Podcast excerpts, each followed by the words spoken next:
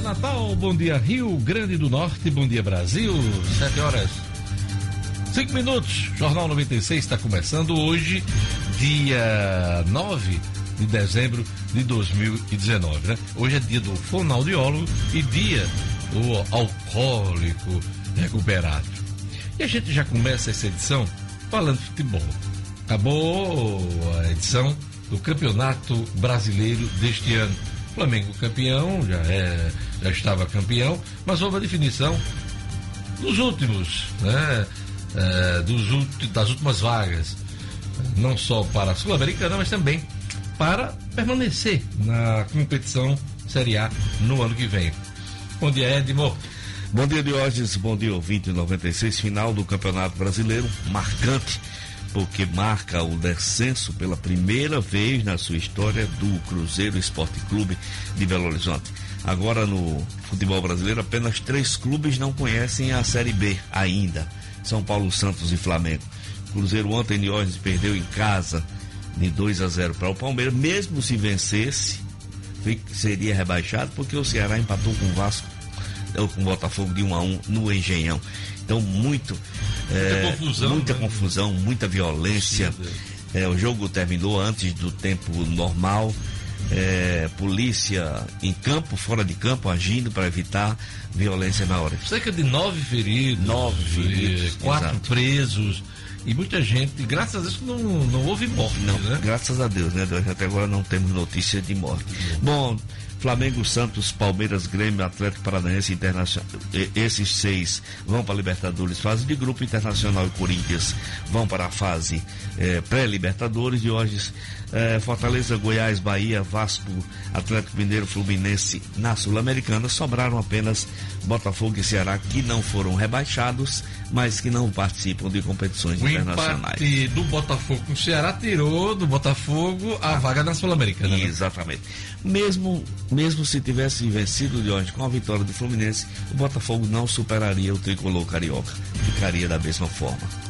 Pois é, Gabigol, o artilheiro 25 gols, né? Uhum. Seguido por Bruno Henrique com 21. 21. Bruno Henrique poderia ter sido também artilheiro do campeonato nesse ano, né? Exatamente, 25, 21, impressionante.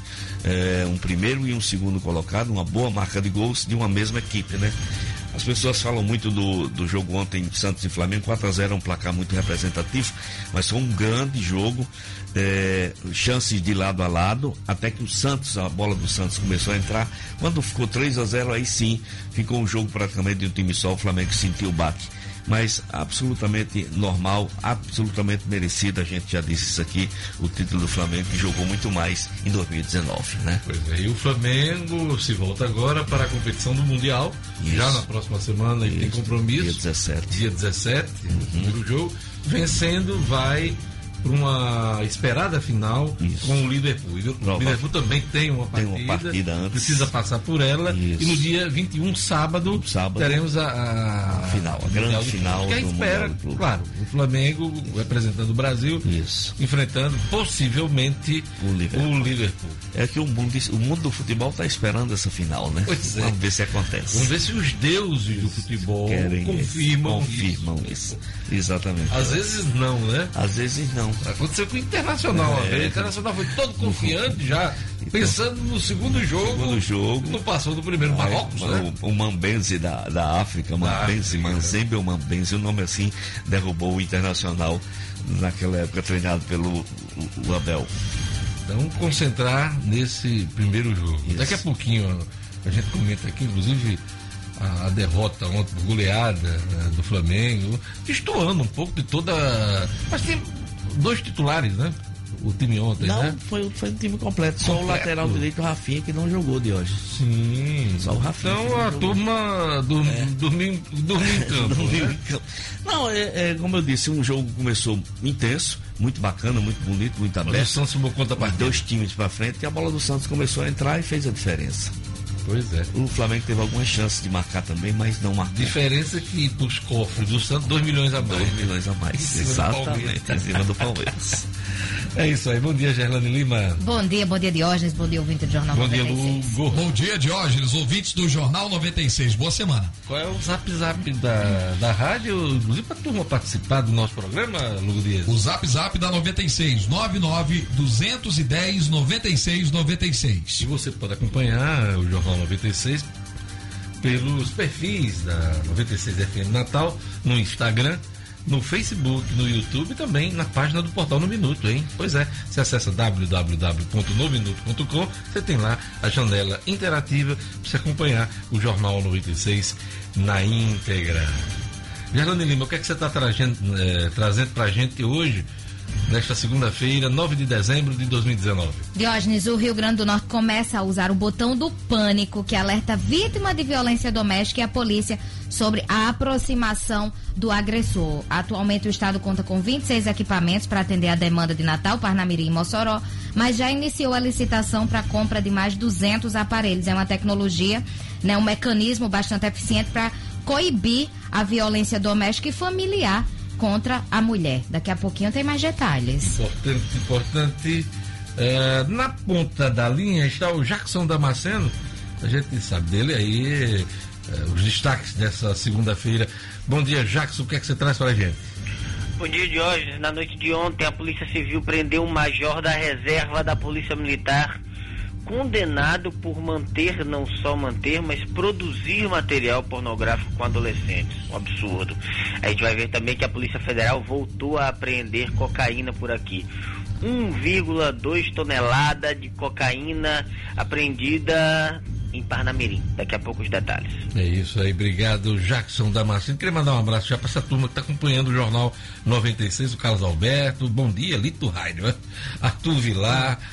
Bom dia a todos, uma excelente semana. Um abraço para Sueli Teixeira, sempre na escuta. O nome dela, o sobrenome, né? Sueli Teixeira Rio Center. Um abraço também para Diogo Lima Silva, Luiz Gonzaga Lopes Júnior, Meire Moreira Silva, Milton Silva também. Liderou Sampaio na escuta do jornal, Luiz Queiroz e o Dário Martins. Ok? E vamos a mais destaques da edição de hoje. Estados pedem antecipação de verba do pré-sal para pagar 13 terceiro. Ricardo Valério, o governo garante pagamento do 13 terceiro e sinaliza envio de mensagem da reforma da Previdência para a Assembleia. Plano diretor de Natal conclui mais uma etapa no dia 14 deste mês. Marcos Alexandre, governo se contradiz sobre o pagamento de folhas em atraso. Futebol, São Gonçalo conquista a primeira edição do Super Matutão. Glácia Marilac, você reconhece a importância dos direitos humanos? Chuva de gols no primeiro jogo treino do América. Olha, essa é uma semana decisiva para o governo estadual, porque há uma expectativa de votação e aprovação do crédito extraordinário para pagar folhas na reta final do ano, inclusive o 13 terceiro salário. É, o secretário extraordinário para a gestão de projetos, Fernando Mineiro, que foi relator do orçamento do ano passado, tem articulado a aprovação do crédito extraordinário na Assembleia Legislativa. Fernando Mineiro é o nosso convidado hoje aqui no Jornal 96. 7 horas e 13 minutos. E vamos aos destaques dos principais jornais nesta segunda-feira. Vamos lá, Folha de São Paulo. Lula pediu obra em Cuba, afirma Marcelo Odebrecht. Pois é, na primeira entrevista concedida desde que foi preso pela Lava Jato em junho de 2015, o empresário Marcelo Odebrecht relatou à Folha que o ex-presidente Lula pediu à sua empreiteira o desenvolvimento de projetos de infraestrutura em Cuba. Segundo Odebrecht, que fez delação premiada e hoje cumpre pena em regime domiciliar, Lula empenhou-se em ajudar o país caribenho por motivos além de econômicos, geopolíticos e ideológicos. O objetivo era gerar renda, emprego e arrecadação de impostos. Na época, a construtora concluiu que a melhor alternativa seria a obra de um porto que poderia estimular exportações brasileiras contra o empresário. O governo brasileiro empenhou-se no projeto por meio de um financiamento do BNDES, o Banco Federal de Fomento, relata a Folha de São Paulo. A defesa de Lula afirmou que o petista nunca praticou ato legal no governo ou fora dele. O próprio Odebrecht, ah, apontam os advogados, declarou recentemente que acusações feitas indevidamente contra o ex-presidente por delatores devem ser reanalisadas. A Folha destaca aqui que Moro se firma como o mais bem avaliado, Sérgio Moro da Justiça consolidou-se como o ministro mais bem avaliado no primeiro ano do governo Jair Bolsonaro, com aprovação maior do que a do próprio presidente, segundo mostra números do Datafolha. Também destaque na Folha, Cruzeiro é rebaixado pela primeira vez em meio a crises técnica e financeira. Brasil cai uma posição em ranking de desenvolvimento. São os destaques da Folha de São Paulo.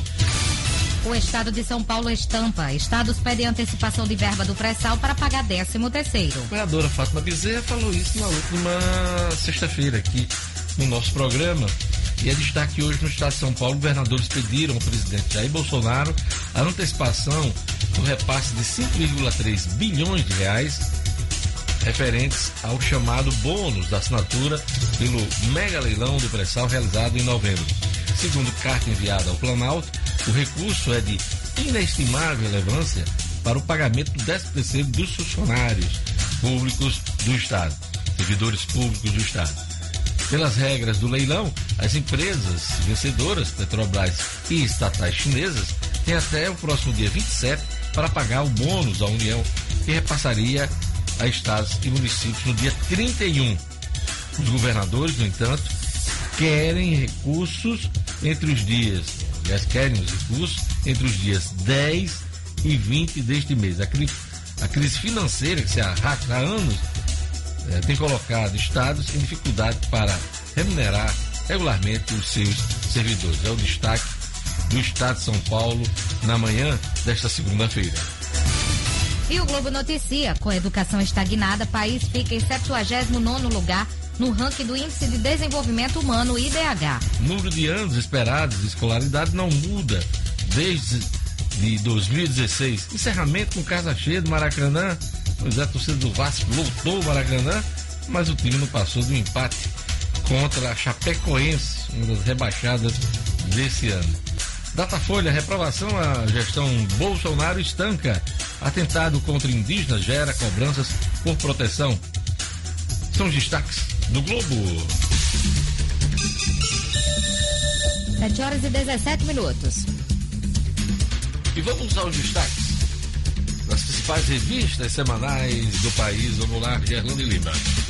Veja, hashtag abaixo a ditadura. Um fantasma do passado volta a assombrar o país. De acordo com a pesquisa exclusiva Veja, quase 80% dos brasileiros rejeitam o retorno de um regime autoritário, mas cerca de 40% acreditam que exista uma grande possibilidade de que isso aconteça. Isto é. A vez da ignorância. Jair Bolsonaro é denunciado na Corte Internacional de Haia por crimes contra a humanidade após atacar grupos indígenas, reforçando a temporada de asneiras e barbaridades do poder. Época. O balanço do ministro, as mudanças e o aprendizado de Paulo Guedes em um ano de governo Bolsonaro. Carta Capital. Calem-se. O governo do presidente Jair Bolsonaro amplia a guerra cultural contra os artistas.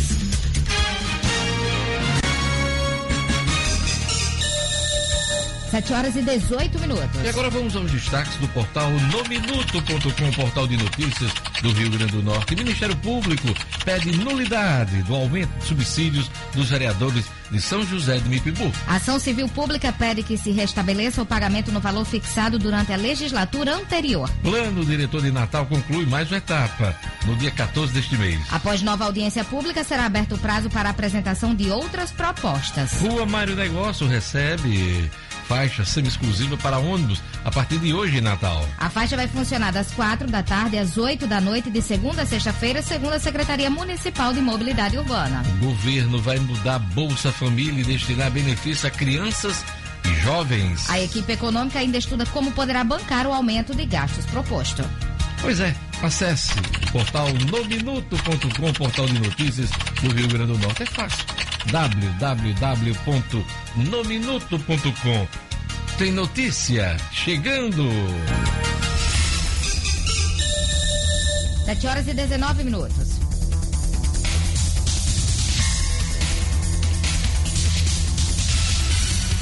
Olha, vamos chamar o Ricardo Valério.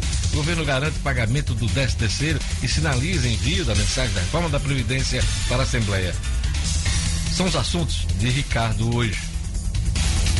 Economia em Foco, com Ricardo Valério. Oferecimento: Calaz Restaurante, seu melhor almoço no coração de Candelária. O Calaz é referência em almoço na capital e conta com um buffet self-service dos deuses. Se preferir, peça por iFood ou Uber Eats. Alteramos diariamente nosso cardápio. Venha viver essa experiência. Calaz Restaurante, Rua Taúfo Alves, 1884, Candelária. Muito bom dia, amigos da 96. Com a confirmação da operação bem sucedida da antecipação do do petróleo, no valor de 180 milhões, que somada aos 280 milhões que já tinham sido obtidos da cessão onerosa do pré-sal e da venda da folha do Estado, irá compor a cesta de recursos extras captados pelo governo do Estado no valor de 460 milhões que irão proporcionar o pagamento em dia dos salários de dezembro e o 13 terceiro salário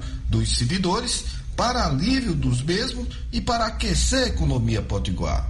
Fazendo uma ressalva que como não existe quentinha nem almoço de grátis, que a captação dos 180 milhões obtidos pelo leilão exitoso da última quinta-feira viabilizou a antecipação de entrada dos royalties de petróleo e assim tivemos também um custo estimado da ordem de 38 milhões calculado pela antecipação dos recursos de agora até setembro de 2022. Fazendo-se um comparativo com semelhante operação realizada ainda este ano no estado de Sergipe, observamos que o leilão encerrado as suas negociações na última sexta-feira, o do RN foi muito mais eficaz e econômico, já que obteve taxas menores, em que pese o momento distinto das contratações, Porém, o secretário Aldemir Freire regateou um expressivo desconto comparativo em relação à operação de Sergipe de 17,32 contra 16,25 ao ano no Rio Grande do Norte, o que representa 1,7% a menos no empréstimo de 33 meses. Isso implica uma economia muito significativa para os cofres do Estado. Uma outra notícia importante para ajuste das contas públicas do RN foi a sinalização manifestada pelo governo do estado de que a reforma da Previdência está sendo encaminhada para apreciação da Assembleia Legislativa, mas como muita água ainda vai rolar debaixo dessa ponte do Rio Potengi, vamos analisar esse tema em outra oportunidade com mais tempo. Ricardo Valério para o Jornal 96. Jornal 96.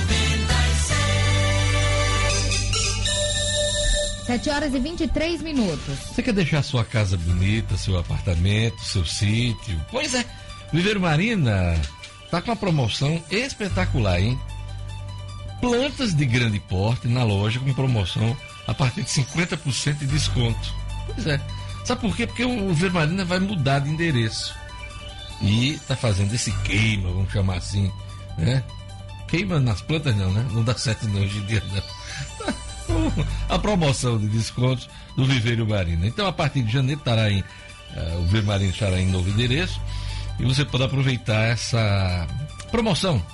Planta de grande porte, a partir de 50% de desconto, hein? Vai lá, ter, desconto até pode ser maior. Planta de grande porte, promoção de grande porte, né? Desconto também, né, Gerlando Lima? Pois, pois é. E a partir de janeiro, o Vermarina estará no seguinte endereço: esquina da rua São José com a Avenida Miguel Castro. Liga lá para saber mais detalhes da promoção do Viveiro Marina 999 49 6400 999 49 6400 o passe no atual endereço vai mudar, mas ainda está lá. Rua São José 22 ali em Lagoa Nova. Viveiro Marina, a grife do paisagismo.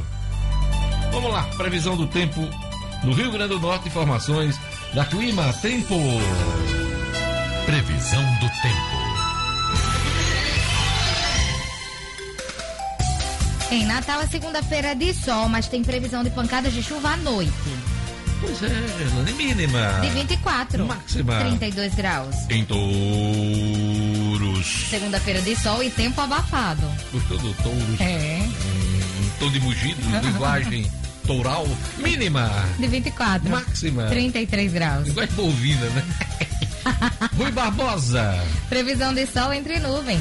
Mínima. De 23. Máxima. 33 graus. New Water.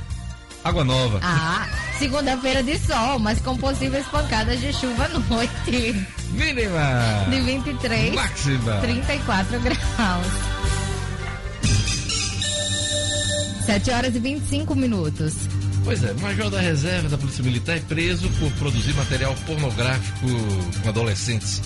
É o destaque de hoje de Jackson Damasceno. Polícia, com Jackson Damasceno. O da massa. Oferecimento. Clínica Odontológica Oral Essence. Profissionais capacitados e qualidade extrema. Conheça o Odonto Home Care. O dentista na sua casa. Para pessoas com dificuldade de locomoção, crianças especiais, pacientes acamados ou para você sem tempo de ir ao consultório. Nós acreditamos sim que você merece o melhor. Oral Essence. Telefone WhatsApp 999294699. Jackson, conta pra gente essa história. Pois é, Diógenes, o, ma- o major da reserva da Polícia Militar, José de Almeida Tavares, de 54 anos, vinha sendo procurado pela polícia há um tempo, já que ele tinha sentença condenatória já, expedido e um mandado de prisão. Em função disso, expedido pela 15ª Vara de Criminal, a 15ª Criminal de Natal. Os crimes deles, ele mantinha e produzia imagens de teor sexual envolvendo adolescentes, filmava essas meninas e tal e tal. Foi condenado pelo crime a mais de sete anos de prisão em regime semiaberto, vinha sendo procurado e desde sexta-feira os policiais civis de Macaíba vinham no encalço dele. Conseguiram encontrá-lo num condomínio de luxo em Ponta Negra na noite de ontem. Foi preso e levado para a delegacia está à disposição da justiça. O destino dele será definido assim que terminar o movimento dos policiais penais. Por enquanto ele continua nas mãos da Polícia Civil e assim que for possível deverá dar início ao cumprimento de sua pena. Ja- Jackson, Polícia Federal apreende 1,2 toneladas de, caco- de cocaína, né? É, uma tonelada e 200. eh, 1,2 tonelada de cocaína e prende cinco pessoas, né? Conta pra gente os detalhes. Pois é, voltou a acontecer, né? Voltou a acontecer. Dessa vez a Polícia Federal vinha monitorando ah, três galpões em Parnamirim, sabendo que eles tinham sido alugados com documentos falsos. E aí eh, começou a acompanhar a movimentação ao redor desses estabelecimentos. Na sexta-feira foi realizada a ligação de energia de um desses galpões. E aí a polícia ficou mais oriçada por perceber que algo deveria ser mantido refrigerado ali. No sábado, eles começaram a perceber mais uma movimentação e aí eh, começaram a acompanhar um, um container que vinha sendo transportado pela quadrilha já a caminho do porto de Natal. Resolveram abordar o caminhão. Lá dentro do caminhão encontraram já alguns tabletes do pó misturados a uma carga de melão. Voltaram aos galpões, resolveram invadir e descobriram por trás de paredes falsas o restante da droga. Ao todo, 1.200 quilos de cocaína pura. Cinco pessoas foram presas acompanhando o entorpecente e, além disso, ah, somando-se toda a droga, toda a cocaína apreendida no Porto de Natal esse ano, quase 6 toneladas de órgãos, 5.800 quilos de cocaína apreendidas esse ano em Natal. Uma fortuna, um verdadeiro absurdo. Pois é, rota, rota do tráfico internacional, sem dúvida, Jackson Damasceno, logo mais nas, hum, na Band, né? Na Band Natal teremos aí o show do da massa no Brasil, gente. Então você não pode perder 16 horas na Band de Natal, Jackson Damasceno. Obrigado, até amanhã. Até amanhã de hoje, uma ótima semana. 7 horas e 29 minutos. Gelando, o que, é que foi destaque hoje no Jornal 96, no primeiro bloco? Estados pedem antecipação de verba do pré-sal para pagar 13º salário. Plano diretor de Natal conclui mais uma etapa no dia 14 deste mês. Governo garante pagamento do 13º e sinaliza envio da mensagem da reforma da Previdência para a Assembleia Legislativa. E major da reserva da Polícia Militar é preso por produzir material pornográfico com adolescentes. Daqui a pouquinho tem a coluna É Fato do Marcos Alexandre, cotidiano com Gerlane Lima, esporte com Edmo Sinedino e a coluna Conexões com Glácia Marilac. E eu vou entrevistar, nós vamos entrevistar aqui o Gerlane, vamos entrevistar o Fernando Mineiro, secretário estadual para a gestão do projeto. Vamos falar sobre o crédito extraordinário que está em votação na Assembleia e que vai garantir pagamento de folhas nessa reta final do ano, inclusive o 13 terceiro, conforme prometeu a governadora. Então, daqui a pouquinho, toda essa articulação para a votação do crédito extraordinário, daqui a pouquinho, no Jornal 96.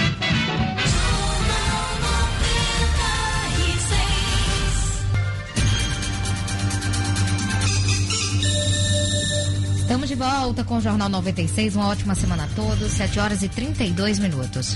Pois é, vamos agora falar do futebol brasileiro. Série A acabou, Série B também. Cruzeiro é rebaixado, hein?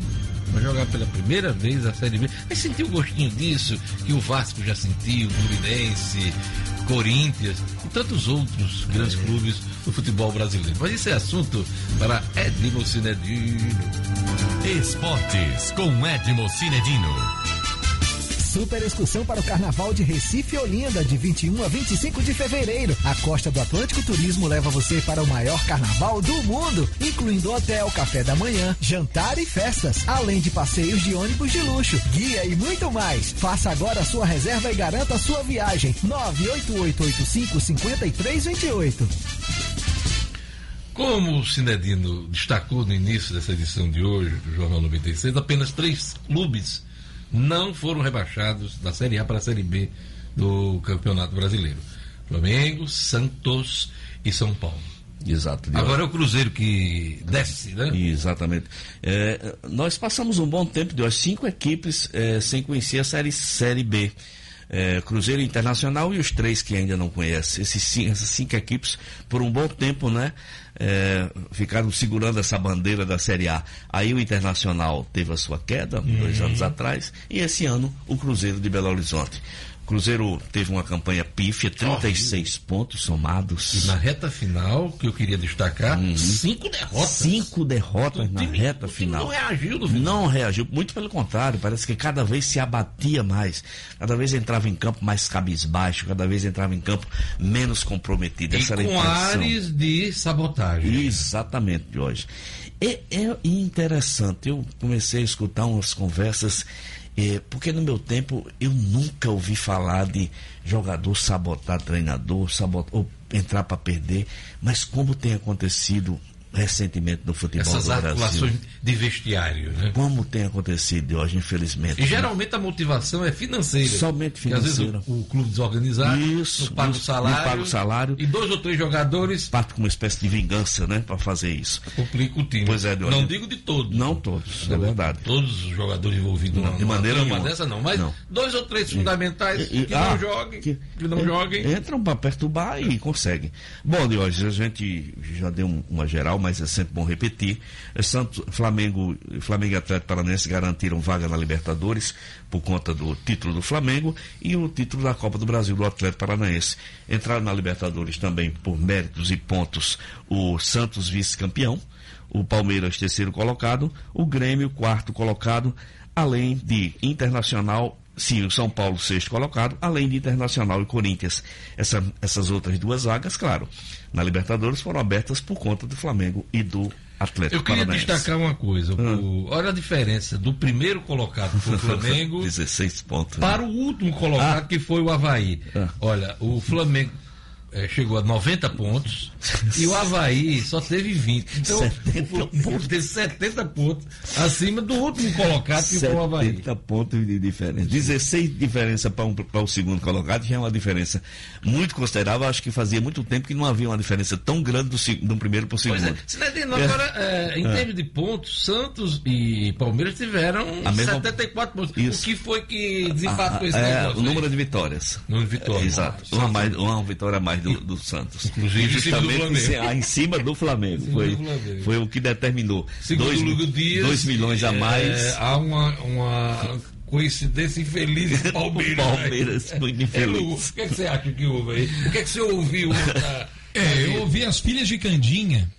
é, é, elas falarem exatamente isso, né? Que pela rivalidade também com o Palmeiras, falaram, vamos deixar o Palmeiras em terceiro e vamos abrir para o Santos, já que a gente é campeão. Pelo menos foi o que eu ouvi. Quando e você- esse tirou 2 milhões, né? Quando, Pois tirou é. 2 milhões. Quando você chegou de 4 já estava essa Que conversa. isso? Não, não, essa informação foi ontem. Ah, foi ontem. É, foi Eu ontem, pensei que três tinha e sido meia hoje. da Eu tarde. pensei que tinha sido hoje de manhã. Você vê o que é prioridade, né? O Grêmio foi o quarto colocado com 65 pontos. Poderia ter brigado mais por esse título. Sem dúvida. Só que o, o foco era o Libertadores. Libertadores. Libertadores. E aí, a gente viu de sexto também. É verdade. O Grêmio, para mim, para mim, um Grêmio, uma equipe tão forte quanto o Santos e Flamengo. Poderia ter chegado mais Poderia ter próximo chegado aí. bem Poderia ter sido o próximo. terceiro, o segundo, Exatamente. sei lá. E olha, eu quero destacar aqui a grande campanha do Fortaleza, e é, nono colocado. É, Quase na Libertadores, Quase hein? na faltou fal- Libertadores, faltaram faltaram quatro pontinhos para ultrapassar o Corinthians. Olha só que coisa na verdade na verdade olha só de hoje que coisa ele tem vitórias a mais do que o Corinthians faltavam só três pontinhos Uma, uma vitória. uma vitória, vitória. uma vitória. Que coisa que é o futebol. Parabéns ao Fortaleza, né? E vamos ter no, no próximo ano quatro equipes do Nordeste na Série A do Brasileiro.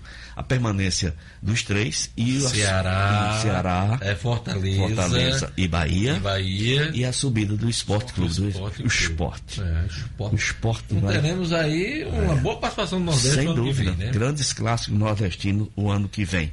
Bacana. Ontem, eu quero destacar esse jogo aqui. O Vasco empatou com a Chapecoense com 67 mil torcedores lotando o Maracanã. A torcida do Vasco Que deu um belo exemplo. Belo espetáculo. Ah, não só a, a dire- a dire- a direção do Vasco da Gama, mas aos clubes cariocas, aos clubes Exatamente, brasileiros. Né? exatamente. Porque o Vasco foi o décimo segundo do campeonato. Décimo segundo. Corria risco de rebaixamento no início dessa No competição. início da competição. Era um candidato a rebaixamento. Mesmo assim, uma campanha de sócio-torcedor. Isso, mais de 150 Maracanã mil. Inclusive, o Vasco ficou devendo ontem uma vitória Ficou devendo. a essa torcida. Ficou sabe? devendo, ficou devendo. Era para ter sobrado, porque estava jogando, inclusive, com todo respeito a Chapecoense. Chapecoense já mais um rebaixado. rebaixado. É. Então era era para Era- ter sido era dia uma partida- vitória. Era, sei lá, 2x0, 2 a 1x0. Mas era para ter É, vencido uma pena. para premiar essa torcida. Só reforçando de hoje os rebaixados, Cruzeiro é, 36 pontos, 17 CSA de- nordestino, infelizmente, 32 pontos, 18 Chapecoense, 19 32 pontos, e o Havaí, é, pior campanha, só, só pior campanha do que o Havaí nos, nos campeonatos de pontos corridos, infelizmente só fez o nosso América de Natal. Gabigol é o 25 gols artilheiro, o artilheiro. absoluto. É, é um grande destaque também dessa Isso. competição aí, né? É. Me diga uma coisa, eu queria saber, Série B você tem aí? Não? Série B tem de cabeça de hoje. Vamos lá, quem- quem- quem foi o- os- o campeão foi o Bragantino, Bragantino. Bragantino Red Bull, que tem o projeto da Libertadores, né, de hoje. A Esporte Clube de Recife. Time de foi- São Paulo, o É. Bragantino, né? Esporte Clube de Recife foi o terceiro colocado, Curitiba, ou foi o segundo, Curitiba o terceiro e o Atlético Goianiense o quarto. Que são os quatro que sobem, sobem. para a Série A do ano que Isso, vem. pra né? Série A. Não, não, não me pergunte os rebaixados, Criciúma, Vila Nova, eh, São Bento e o outro eu não me lembro. Eu não perguntei. Você me disse duas vezes assim, não me pergunta os rebaixados. Aí eu me lembrei de três. Eu sei. Falta um aí. Mas eu não. Falta eu, um, eu- um- já, já eu um- segui o líder aí. já, já eu um disse assim, não fiquei perto. calado. Foi Gelane. Foi- foi. Gelane é. Obedeceu. Aí esses são, o, o mais interessante de hoje é que na última rodada esse São Bento de Sorocaba, já rebaixado, tirou o América Mineiro, venceu o América Mineiro lá, lá em Minas de 2 a 1 e o América Mineiro precisava apenas de um empate. Perdeu em casa para um rebaixado o acesso. Imagine quantos milhões o América Mineiro não perdeu nessa última partida. A nota ruim, é, voltando um pouco para a Série A, foi a confusão no final do jogo do, do Cruzeiro, né? Aliás, Torcedores isso- lá quebrando o estádio. Isso, isso se repete, Se agredindo né, entre si, porque só, só, tinha, só tinha torcedor do Do Cruzeiro. Cruzeiro. O, né? o- o mais triste é que isso se repete em todos, o- em todo o Brasil. Fortaleza protagonizou essa tristeza muitas vezes quando o time não conseguiu acesso. O Internacional aconteceu a mesma coisa quando foi rebaixado. Agora o Cruzeiro é muito triste. E ontem foram cenas dantescas, perigosas. E os jornais eh, trazem hoje fotos de famílias correndo no gramado, Correndo no com medo gramado, de, de- apanhar. Exato. E Eh, fora do estádio. Mães com filhos pequenos. Desesperadamente se escondendo nas esquinas. Muito triste. Muito, muito, muito triste. Vamos falar de futebol local Vamos. aqui. Temos campeão, né? O São É. Gonçalo foi campeão do Super Matutão 2019. Exatamente, São Gonçalo do Amarante, celeiro de craques, eh, cidade que já revelou jogadores como Odilon, eh, Odissé, Gonzaga, Ivan Matos, Tito, eh, Assis, Ribeiro e tantos outros, e hoje mo- novamente mostrou aí sua- suas qualidades, venceu a final contra São Pedro 2 a 1 dois gols do centroavante Cadu, Tapuia, um jogador chamado Tapuia, descontou para São Pedro, que é lá da minha região, São Pedro do Potengi, por isso que o time tão bom, né? É o berço dos craques, Berço né? dos craques. E olha, o jogo foi realizado na Arena das Dunas. Entre, entre erros e acertos, eu acho que esse super matutão foi legal. Agora aconteceram vários erros, eu acho, na, na, na, na condução da competição. Mas isso é um- serve como aprendizado. Espero, espero que as próximas edições sejam bem melhores. Troféu de campeão para o jornalista Everaldo Lopes, que era o idealizador e Ah, divulgador. Everal, saudosa É, memória. Exatamente. Redação da Tribuna do Norte. Isso, vice, tor- eh, troféu de vice-campeão do São Pedro foi para o eh, Ilo Rodrigues, que era o coordenador do Matutão Antigo. Ilo, que ainda está vivo, foi craque do Alecrim, Eu campeão fui, de eu, fui, 62. eu fui vizinho de Everaldo Lopes, em Petrópolis ali, ele morava ali pertinho do Auxiliadora, uma casa, acho que até de esquina. Muitos e anos. morava perto da gente ali e tal, eu encontrava com ele, claro, também no período que eu trabalhei na Tribuna do Norte, grande e saudoso, Everaldo Lopes, que Sempre com o jornalzinho debaixo do braço. Exatamente. e sempre, e sempre de olho nas coisas do, do esporte aqui Isso. no Rio Grande do Norte. Exatamente. Merecida, merecida homenagem ao Everaldo Lopes. E ao Ilo, Ilo, Ilo Rodrigues São, são, também. são os, dois. idealizadores do, do Matutão, né? Exatamente. Chuva de gols no. Eu pensei que era chuva de contratações. Não, chuva, chuva de gols no primeiro treino do América. É, pois é, Deus. Eu fui ver o treino do América no sábado. É, começou nove e pouco da manhã, um sol um causticante mesmo lá em O pessoal Parnamirim. estava dizendo que com tantos meses de inatividade, o primeiro treino era reaprendendo a chutar. né? Jogava a bola, o jogador reaprendendo a já chutar. Já. Bom, É, olha, o América venceu uma seleção, um selecionado de Parnamirim, uma equipe Parnamirim de 10 a 0. O time foi 10 a 0. O time titular fez seis gols no primeiro tempo. Os meninos que entraram no segundo tempo fizeram mais quatro. Eu, eu faço uma avaliação, claro, está apenas começando o campeonato. Eu gostei do time do América da forma intensa como marca, como sai para o jogo, mas claro que ainda falta algumas peças chegarem, ainda faltam alguns acertos. Eu destaco nesse treino que eu vi o atacante Thiago Orobó, eh, destaco também os laterais eh, Crobel e Renan, Renan Silva, eh, como os jogadores que, eu, que me chamaram a atenção. Além do Dione, que a gente já conhecia, que veio do ABC. Então, primeira avaliação do time do América, que está só começando. E hoje, eh, eu acho que o, o Vaguinho Dias está formando uma boa equipe. Foi 10 a 0. Seis gols no primeiro tempo, quatro no segundo. O teste, o jogo treino do América Futebol Clube. Edmo Cinedino, é o jornal do Edmo, né?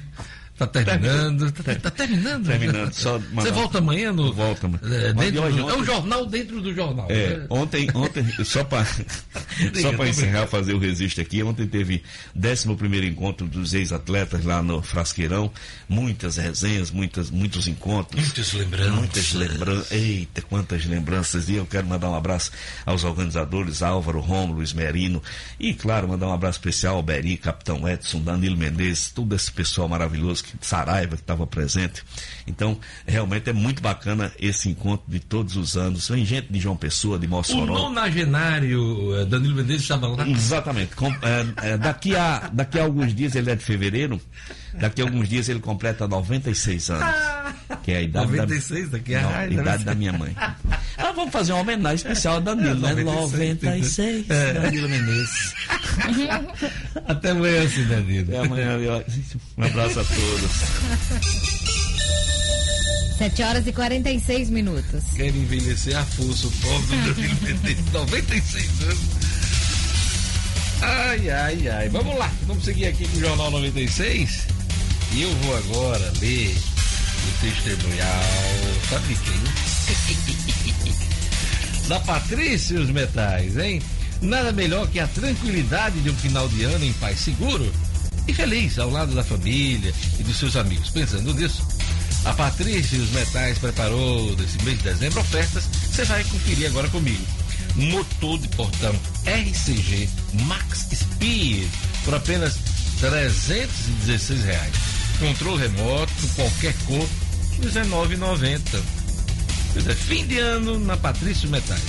Muito mais seguro e feliz. Passa lá, hein? Felizardo Firmino Moura, 863, bairro Nordeste. O telefone da Patrícios Metais, 3204 5420 3204 5420 Patrícios Metais, a sua loja da Serralheria. E agora a gente vai pro cotidiano. RN começa a usar o botão do pânico que alerta vítima de violência doméstica e polícia sobre aproximação do agressor. Os detalhes com Gerlane Lima. Cotidiano com Gerlane Lima. Oferecimento Realize Gourmet. Agora com nova unidade na Avenida Campos Sales, número 474. Funcionando em formato soft opening. Testando a dinâmica e funcionalidade do novo espaço. Siga arroba realize.gourmet. Gerlane Lima. Diógenes, a Secretaria de Administração Penitenciária começou a operar esse botão do pânico em conjunto com a tornozeleira eletrônica nos casos de medida protetiva envolvendo a violência doméstica. E aí, esse equipamento, que é do tamanho de um telefone celular, é autônomo e alerta a vítima e também as autoridades sobre a aproximação do agressor. E para otimizar o uso dessa tecnologia, a Justiça, o Ministério Público e a Secretaria criaram uma portaria para regulamentar o monitoramento eletrônico como medida cautelar diversa de prisão ou uma medida protetiva de urgência. E aí, essa portaria, ela orienta juízes, promotores, policiais penais e forças de segurança sobre a utilização dos equipamentos. Diógenes, a, a pasta dobrou, a secretaria dobrou o número de servidores envolvidos no monitoramento, porque não basta ter o equipamento, tem que monitorar.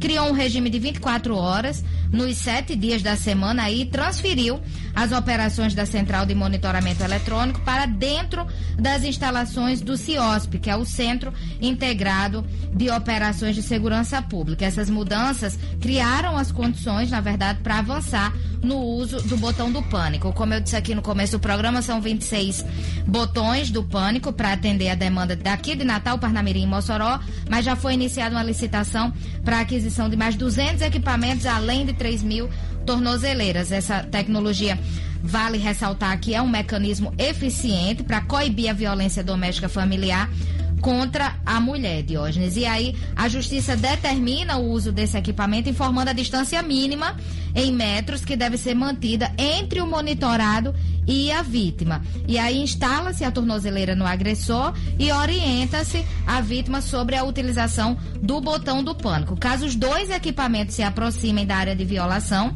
vítima, acusado e a central são todos alertados aí. Caso permaneça a aproximação, a polícia é acionada para dar aí a resposta de hoje. Então, a vítima também pode acionar a central de monitoramento, apertando o botão de equipamento. Enfim, o objetivo é realmente coibir a violência, é trazer efetividade a essa medida protetiva. É um avanço porque dificulta também uma nova violência.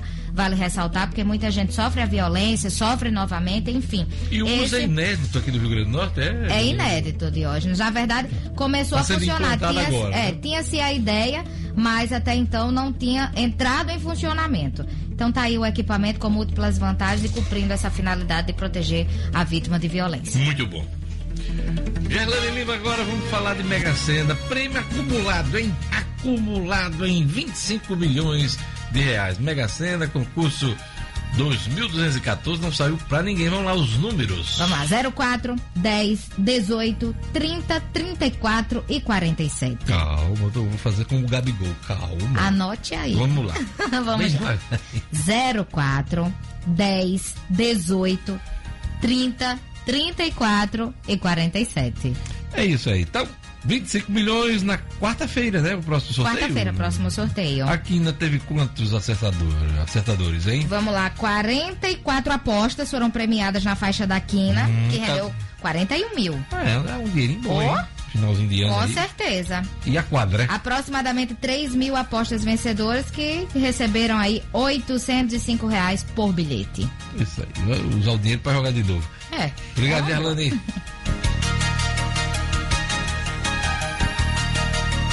Atenas Turismo é câmbio, sua viagem completa, a melhor opção para você comprar sua moeda estrangeira com segurança e comodidade. Dólar americano, dólar canadense, euro, peso chileno, peso uruguaio ou libra esterlina. No câmbio da Atenas, você conta com serviço pagamento e remessa de dinheiro ao exterior.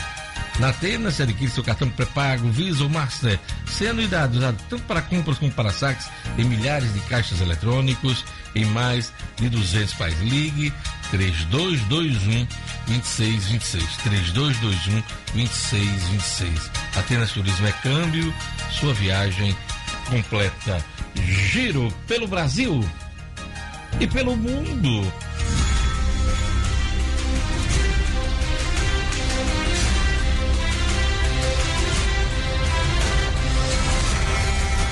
Pesquisa Datafolha aponta que 36% reprovam e 30% aprovam o governo Bolsonaro. A pesquisa foi realizada com 2.948 pessoas em 176 cidades e a nota média atribuída pelos entrevistados ao presidente foi 5,1 de 0 a 10.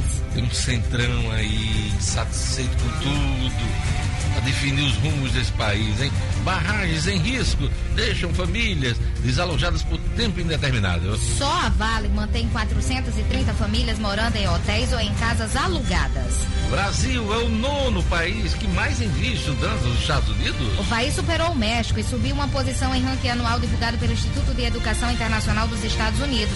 No ano letivo 2018-2019, 16 mil brasileiros estudavam no país norte-americano. Limite para compras em viagem ao exterior vai subir para mil dólares. O governo também vai ampliar a partir do próximo ano o limite para compras em free shops. México anuncia maior descoberta de petróleo em 30 anos. Reserva no estado de Tabasco pode render 500 milhões de barris de petróleo, segundo a petroleira estatal. Isso é nome, sabe de quê? De pimenta. É, Tabasco, verdade. A Arábia Saudita acaba com segregação de gênero em entradas nos restaurantes. O país exigia que todos os restaurantes tivessem uma entrada para famílias e homens e outra para homens sozinhos.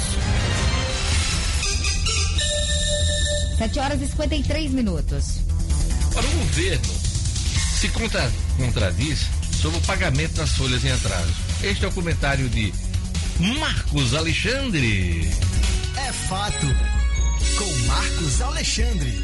É fato também no Portal HD, o seu portal de notícias sobre o mundo jurídico do Rio Grande do Norte e do Brasil. Acesse www.portalhd.com.br e siga o PHD também nas redes sociais. Marcos Alexandre, vamos lá falar das folhas em atraso. Bom dia, Diógenes. Bom dia aos ouvintes do Jornal 96. Diógenes, é, é, até o Ricardo Valério falou um pouco sobre esse assunto, né, sobre o volume de recursos extras que o governo do estado vai contar entre agora o final de 2019 e o início de 2020, né? 400, estamos falando aqui de 460 milhões de reais extras, né? Fora os recursos que o governo já dispõe aí. Essa, esses 460 milhões eh, são a soma aí do- dos recursos dos royalties, né? Da, da antecipação dos royalties que o governo negociou semana passada, 120 milhões da venda da folha de pagamento e 160 milhões com o repasse aí originado do leilão do pré-sal.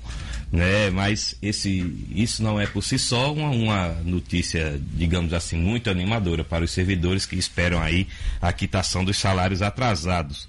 Né, porque eh, o governo já declarou, a própria governadora aqui na entrevista sexta-feira, declarou que vai usar 360 milhões para pagar o 13 terceiro deste ano, 2019 né, e, e pretende usar 100 milhões para abater as dívidas do- dos pagamentos aí que estão pendentes, né, quais sejam a parte da folha de novembro do ano passado, dezembro do ano passado integral e 13 terceiro integral do ano passado.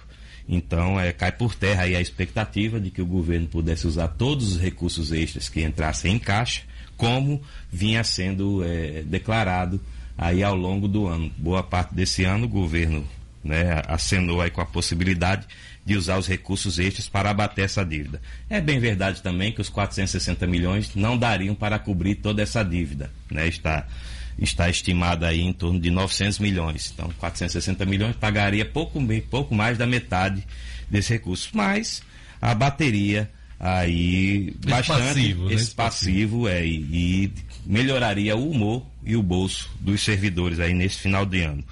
Né? Vamos acompanhar aí, eh, já, já chegou aqui o secretário Fernando Mineiro também, certamente vocês vão abordar esse assunto, né? Eh, E ainda há tempo, né, de repente aí do governo eh, repensar essa opção ou de trabalhar, claro, novas soluções, sempre é possível, para sanar de vez essa, essa questão das folhas em atraso. É isso, ou o buraco financeiro que hoje já é enorme vai piorar ainda mais. É fato, Diógenes. Obrigado, Marcos Alexandre. Até amanhã. Até amanhã, Diógenes. Um grande abraço. 7 horas e 57 minutos. Olha, antes da nossa entrevista com Fernando Mineiro, secretário de gestão, aqui, social, aqui no nosso programa, vamos chamar a Glácia. Você reconhece a importância dos direitos humanos? Glácia Barilac.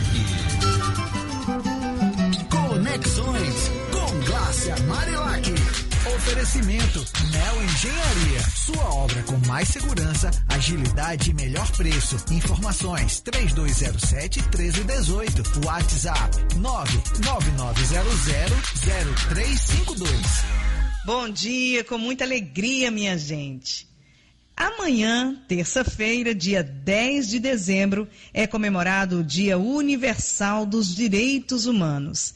Infelizmente, muita gente não estuda o que verdadeiramente são os direitos humanos e fala mal de algo básico à humanidade. É fundamental que a gente preste atenção no que esta data realmente significa. Os direitos humanos são princípios internacionais que servem para proteger, garantir e respeitar o ser humano. Devem assegurar às pessoas o direito de levar uma vida digna. Então, todos precisamos lembrar que também somos humanos e dignos de direitos, sem esquecer, é claro, os deveres básicos que temos como cidadão. Que essa semana seja digna e muito feliz para todos nós. Glácia Marilac, para o Jornal 96. Jornal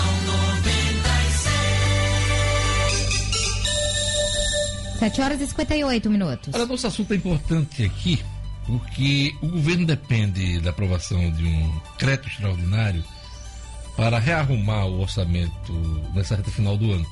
E esse crédito extraordinário vai garantir pagamento de folhas, inclusive salário de dezembro dos servidores e o décimo terceiro, conforme garantiu a governadora, inclusive, na última sexta-feira aqui. Garantiu que isso vai acontecer, que espera a votação hum, na Assembleia. E quem está aqui com a gente foi o relator do orçamento do ano passado e hoje secretário ah, de projetos, gestão de projetos do governo, o ex-deputado Fernando Mineiro. Bom dia, Mineiro. É, bom dia, Diógenes. Bom dia, você que está aí nos- no pé do rádio, nos ouvindo. Não é um prazer estar aqui. E como você disse, Diógenes, é, na verdade nós estamos num processo aí muito intenso de tentar é, organizar, reorganizar as finanças do Estado. A governadora Fátima é incansável é, nessa luta diária aí para poder dar conta do caos e enfrentar o desmantelo administrativo que, que recebemos. É público e notório porque é, a sociedade acompanhou bastante o processo do orçamento de 2019. Eu fui o relator e lá no, na- no meu relatório está dito, está escrito textualmente né, o déficit orçamentário. É, o déficit orçamentário está escrito lá, é, 1 bi 870 milhões de reais. Eu vim aqui, inclusive, em dezembro do ano passado, falar sobre isso. Você me entrevistou bastante vezes sobre essa questão. Então, tem um déficit orçamentário que é, é impossível a Assembleia é, ter inventado despesa para poder cobrir o déficit. Aí o pessoal perguntou, mas por que, que você viu o déficit e não, não resolveu? Não, porque não tem como resolver no, no legislativo. Quer dizer, na condição de relator, lá atrás você não tinha Não, a nem, mínima condição. nem eu, de... nem nenhum deputado, né, de inventar despesa.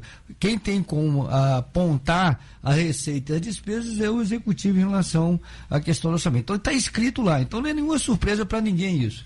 Para resolver essa questão, é, a governadora encaminhou à Assembleia o pedido do crédito extraordinário que está tramitando e estamos em tratativas com a Assembleia. Na verdade, inclusive, o pedido de crédito extraordinário da Assembleia é menor do que o déficit que eu identifiquei lá atrás. Eu identifiquei um bi 870 e lá está um bi 780. Teve até um investidor, fica até brincando de, de uma diminuição de 100 milhões. É um debate que nós estamos fazendo né, com os deputados sobre isso. Tem lá uma, a explicação, tintim por tintim, item por item do que, que é. Só um bi é, e 500 é de folha.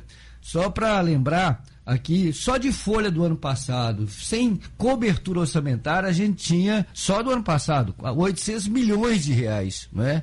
E desse ano, 700 milhões de reais, dá um bi 500 só de folha.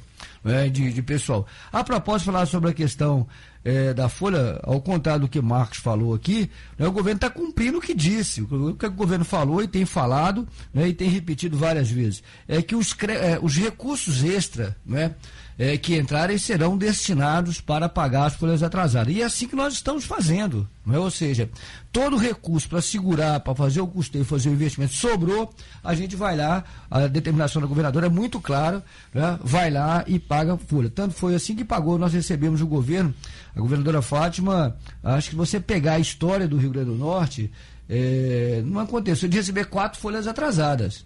Na história contemporânea do Rio Grande do Norte, é você recebia duas, três, mas quatro folhas, eu não lembro. E Geraldo Melo quatro, deixou quatro, algo, algo, de três é, a quatro. Três a quatro, quatro Aí já deu Naquele conta. Naquele período que quem assumiu Isso. foi José Gripino. Né? Deu conta da folha de, de outubro, não é?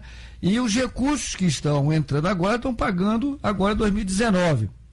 Tem uma questão que é preciso deixar muito clara é que toda a expectativa de receita que foi dada na questão do pré-sal era 450, 460 milhões de reais. Baixou para 160.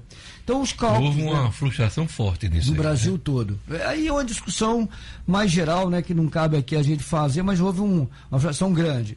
Aí a governadora determinou não é, que em pagando é, as folhas, né, os, despesas de 2019, a folha e o custeio e os fornecedores minimamente para fazer funcionar, mas que, digamos assim, extrapolar o saldo vá para a folha. Então há uma, uma expectativa de poder é, cumprir e suprir a folha de novembro, que ainda está em, em, digamos assim, em aberto, né? Está aberto nove, novembro, dezembro e 10 terceiro de 2018. Antes de passar para Gerlane, eu só queria uh, perguntar aqui um ponto.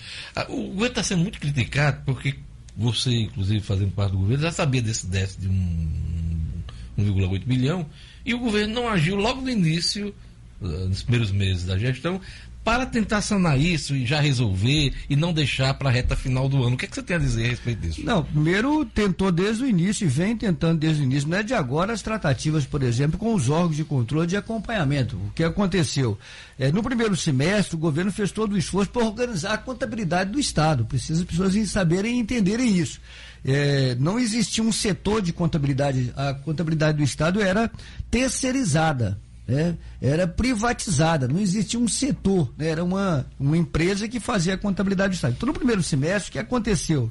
A organização da contabilidade fez, inclusive, porque que tem a ver todo esse debate que nós estamos fazendo aqui agora? Fez o TAG, o termo de ajustamento de gestão com o Tribunal de Contas, para contratar contadores para o Estado. Então vem agindo desde o início, organizando o setor. Então organizou e vem organizando em processo de organização o setor de contabilidade, contratou contadores e contadoras que estavam concursados, mas não podiam ser contratados devido ao limite prudencial. Foi uma tratativa longa durante um semestre todo discutindo com o Tribunal de Contas. Discutiu com o Tribunal de Contas também qual era a alternativa para a questão do déficit, porque o déficit já era apontado, então não é assim.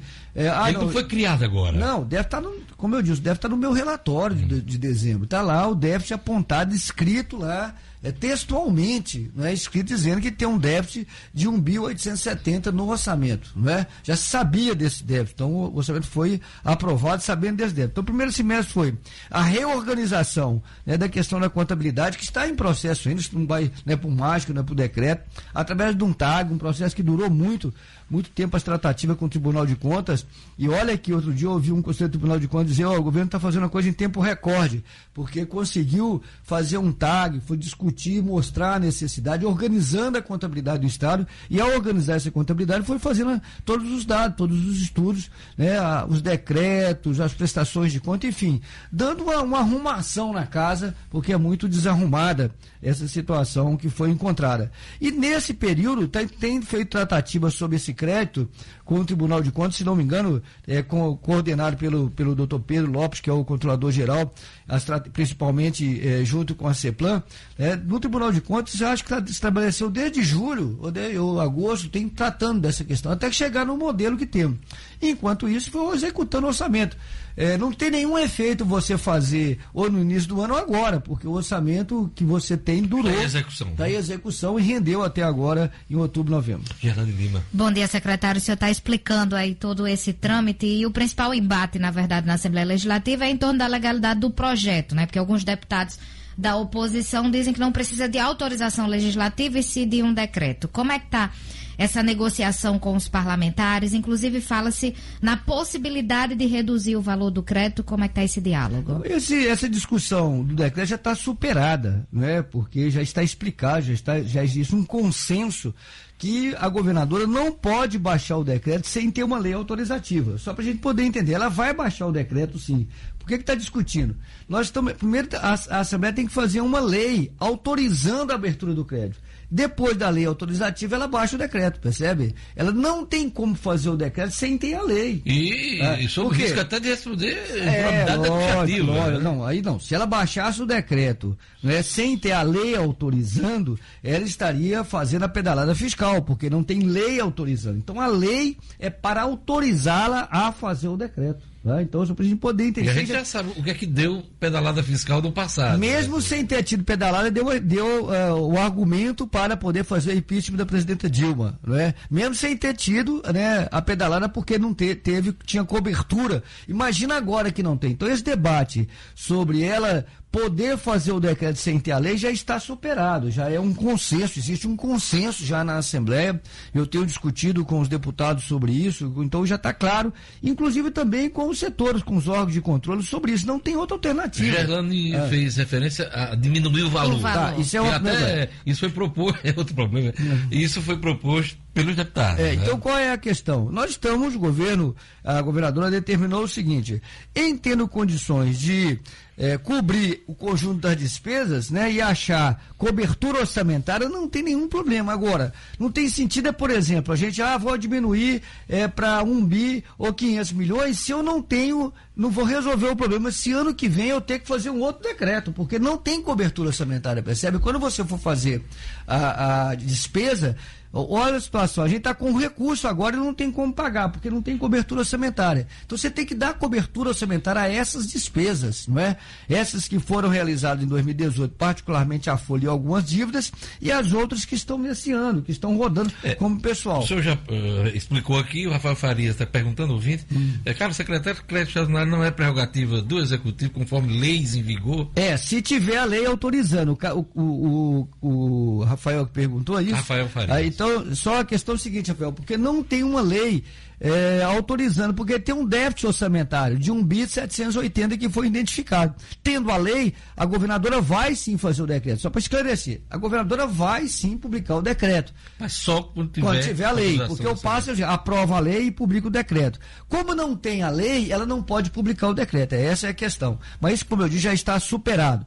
Sobre a questão do valor, né, nós temos que encontrar uma saída para a cobertura orçamentária das despesas, né, que, que existem, por exemplo, como é, a, a folha de pagamento do ano passado. Né? Por exemplo, ah, não, então vou fazer só para a lei para o valor das folhas deste ano que tem o dinheiro. Tá bom, a gente vai lá e faz a folha desse ano que tem o dinheiro. Aí ano que vem vai fazer todo o debate novamente para arranjar. Aí surgiu o dinheiro para pagar é, a Folha 2018, aí vai fazer todo o debate com outro crédito extraordinário, porque não tem cobertura. Então essa que é a questão, mas é uma solução, uma questão que nós vamos solucionar é, de, através do diálogo e é, do debate com os deputados, com a direção Tá. da Assembleia Legislativa. O senhor falou que o debate está superado e agora. Sobre crédito e sobre lei. Sobre crédito e sobre, sobre a lei.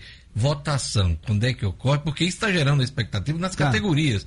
É, soldados, PMs, agentes penitenciários, enfim, essas categorias que estão em movimentação é, estão sob ameaça de não receber salários. Então, né? é, o projeto foi aprovado na Comissão de Justiça e está na Comissão de Finanças, né? Eu, inclusive, sou um dos membros do governo que faz, faz as tratativas com a Assembleia. Hoje, inclusive, terei reuniões com os deputados, com o presidente da Assembleia, com o presidente da Comissão. Estamos em tratativas. Eu acredito é, que a Assembleia deve aprovar essa semana, né? Porque Eu qual- só está havendo uma pressão para liberar emendas dos parlamentares tal. Estão valorizando essa votação por conta disso. É, é verdade isso? São, eu vi Não, existe, não, existe o debate é, de discussões sobre né, o papel de cada parlamentar. E é natural que os deputados né, solicitem o pagamento das emendas, é natural que os deputados solicitem a diminuição dos valores. Isso é natural, é do jogo democrático. Não existe nada fora daquilo que é legal, que já é foi formal. deputado, acompanhou bem Já fui eh, deputado, essa discussão, né? conheço lá como funciona, então não existe nada, é tudo normal. Às vezes o pessoal supervaloriza muito, o deputado vai lá e,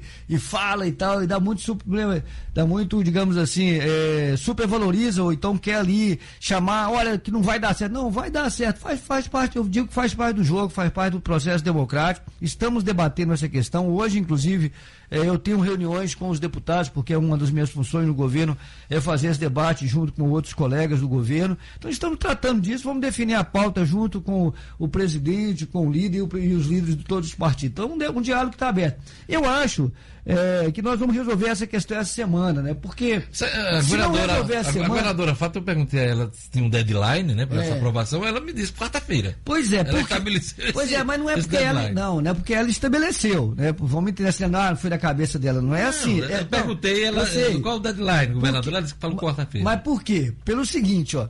Se for aprovado até quarta, tá certo? Aí o governo pode publicar a lei na quinta. Publicando a lei na quinta, a governadora pode publicar o decreto na sexta. E publicando o decreto, pode encaminhar a ordem bancária, pro, né, o, o, o, o pagamento para o banco. Se não tiver isso, não tem cobertura para fazer esse movimento, percebe? Por isso não é. Foi, E isso pode gerar algum atraso, né? é, isso aí, mas eu acho que vai resolver. Por isso que ela diz, não, quarta-feira é por isso, né? Porque tem um calendário que Vai tem. É, é, tem- então foi colocado no prazo que nós achamos razoável, né? Mas é natural, como eu disse, esses questionamentos e essas questões, e eu acredito que essa semana é, se resolve isso, né? Porque, como a própria governadora falou, nós temos esse calendário aí. Para o governo encaminhar o pagamento até sexta-feira, eu tenho que ter tido a lei publicada e o decreto, os decretos publicados. Então o calendário é esse, não é? Se a Assembleia votar na quarta-feira, né? E aí a adesão é da Assembleia, nós vamos respeitar a adesão da Assembleia, qualquer que seja ela. Agora, a Assembleia tem tido ao longo do ano mas não é só nesse governo, ao longo do governo passado também, uma postura de, de responsabilidade e de compreensão sobre isso. Tem lá o debate, acirrado às vezes, né? E duro às vezes, que é natural que assim seja, mas ao fim e ao cabo a Assembleia acaba. Não deixa de cumprir né, seu papel, Não né? deixa de cumprir seu papel. Então é natural. Agora, para que haja o pagamento, a, a ordem bancária, o envio do dos recursos para o banco na sexta-feira, é preciso ter a lei aprovada até quarta, publicada na quinta e a governadora fazer os decretos na sexta. É, o Marcos Alexandre fez menção no comentário dele, o senhor também já fez menção nessa entrevista, mas o Alderi está perguntando aqui, a venda da folha, o dinheiro do pré-sal, são recursos extras. Sem eles não pagaria, não daria para pagar a, a folha de desenho o décimo terceiro? Do, do atrasado não, porque é, são 460 milhões de reais a mais que pega venda da folha, royalty e o pré-sal, né? E o, a sessão dá 460. né? O que com esse recurso está dando para pagar é, o 13 terceiro, vai dar para pagar o 13 terceiro Deste ano, deste 2019. ano, deste ano, lógico, e uma parte é, vai, vai ter um, um saldo aí que a governadora determinou que seja feito os estudos para ver o que é que dá para pagar de novembro de 2018. É isso é o debate. Então está sendo é, determinado pela governadora que o recurso extra seja para pagar a folha. Então é nesse sentido que nós estamos analisando, a CEPLAN está analisando é, junto com as demais secretarias quais são as demandas que tem e ver o que, que é o saldo e, e, e, em princípio dá assim para pagar novembro de 2018. Mas nós vamos ter o quadro quando fazer, quando fizer o pagamento geral. Então esse é o esforço que o governo vem fazendo. Eu quero só lembrar aqui, Jorge, uma questão que é muito importante para nós. Toda essa travessia de 2018 ou 2019 está sendo feito sem recursos extras né, para as áreas. Você lembrar que só a área da saúde, por exemplo, em 2018, né, teve quase 600 milhões a mais. Não é só a área da saúde. Nós Secretário estamos... Cipriano Maia deixou claro isso é, ao longo então, do ano aqui. Nós estamos atravessando aí o ano né, no osso, segurando. Com menos 600 milhões. Com menos 600 milhões, é. com, com, várias dívidas e segurando aí uma gestão muito dura, com, a, com a, uma equipe muito afinada na questão da economia e a governadora ali em cima contando moeda, né? E todo dia ela está ali perguntando quanto é que tem, o que é que vai, para onde vai, cobrando de todo mundo a economia. O deputado federal Fábio Faria fez cobranças ao governo, o senhor entrou numa polêmica com ele. É, o que é que não pegou bem nas cobranças do deputado? Não, não é nada no que questão de pegar bem ou não pegar bem. É, como o deputado está afastado do Rio Grande do Norte, né, ele está muito no eixo ali Brasília-São Paulo, pela opção dele, é o jeito dele fazer a política, e eu tenho todo o respeito. O que eu disse para ele é que quando ele viesse aqui, se ele quiser sentar para a gente bater um papo, eu ia falar para ele sobre a situação do Estado. Então está de pé, essa é ideia ainda, né? Em ele vindo ao Rio Grande do Norte, quiser conversar, eu sempre me dei muito bem com ele, apesar de ter conversado muito pouco, mas sempre que a gente se encontra, a gente conversa bastante e, e com muito respeito. Então, quando ele vier ao Rio Grande do Norte, se ele quiser sentar para conversar, estou aberto. O tom da cobrança foi descabido? Não, não, eu acho que foi e foi mais do que descabido, foi é, meio fora de tom, né? Porque ele como, ele, como eu disse, ele não conhece a realidade, não está acompanhando as questões, né? Ele está muito voltado para outras demandas que ele assumiu é, e escolheu fazer. Então ele não está acompanhando a vida política e administrativa do Rio Grande do Norte. Então o que eu falei foi isso, que a gente precisa, em ele querendo e eu tendo tempo, a gente bate um papo e situa ele como é que está o Rio Grande do Norte. É isso aí, eu queria agradecer a presença, nossa infelizmente eh, acabou. Obrigado, Mendeiro, por sua presença aqui no nosso programa e vamos acompanhar possivelmente a votação até quarta-feira dessa questão do crédito extraordinário. E nesse finalzinho, um, é um apelo que o governo faz à Assembleia Legislativa. Ah, né? com certeza, né? E vamos continuar debatendo. Hoje, inclusive, como eu disse, eu vou fazer as tratativas junto com a presidência da Assembleia, com os líderes, todos os partidos, né? Com o nosso líder. E eu tenho certeza, eu estou muito é, tranquilo, porque eu já vivi, né? Talvez porque eu já passei vários né, anos ali com os deputados, com os colegas, eu sei que faz parte dessa discussão mesmo, mas nós vamos resolver essa questão, porque tem jogo, não é a governadora Fátima, não é Mineiro, não é Aldemir, né, não é Albi. É o funcionamento do Estado. E né? a economia do Estado, você imagina né, você ter 500 milhões, 600 milhões na economia no final do ano, num momento de crise, então é dinheiro circulando, né, e dinheiro circulando, existem melhores compras e tal, não é só para o servidor, eu fico sempre dizendo isso. Quando a governadora determina que a gente dê atenção ao pagamento do servidor, ela está de olho na economia também, né? Porque reforça a roda da economia girar, girar né? Exatamente. Então, muito obrigado e boa semana para todos nós. Para você também, para todos nós, para o nosso ouvinte. Vem aí, Padre Francisco Fernandes com Fé na Vida. Eu volto amanhã com o Jornal 96. Tchau.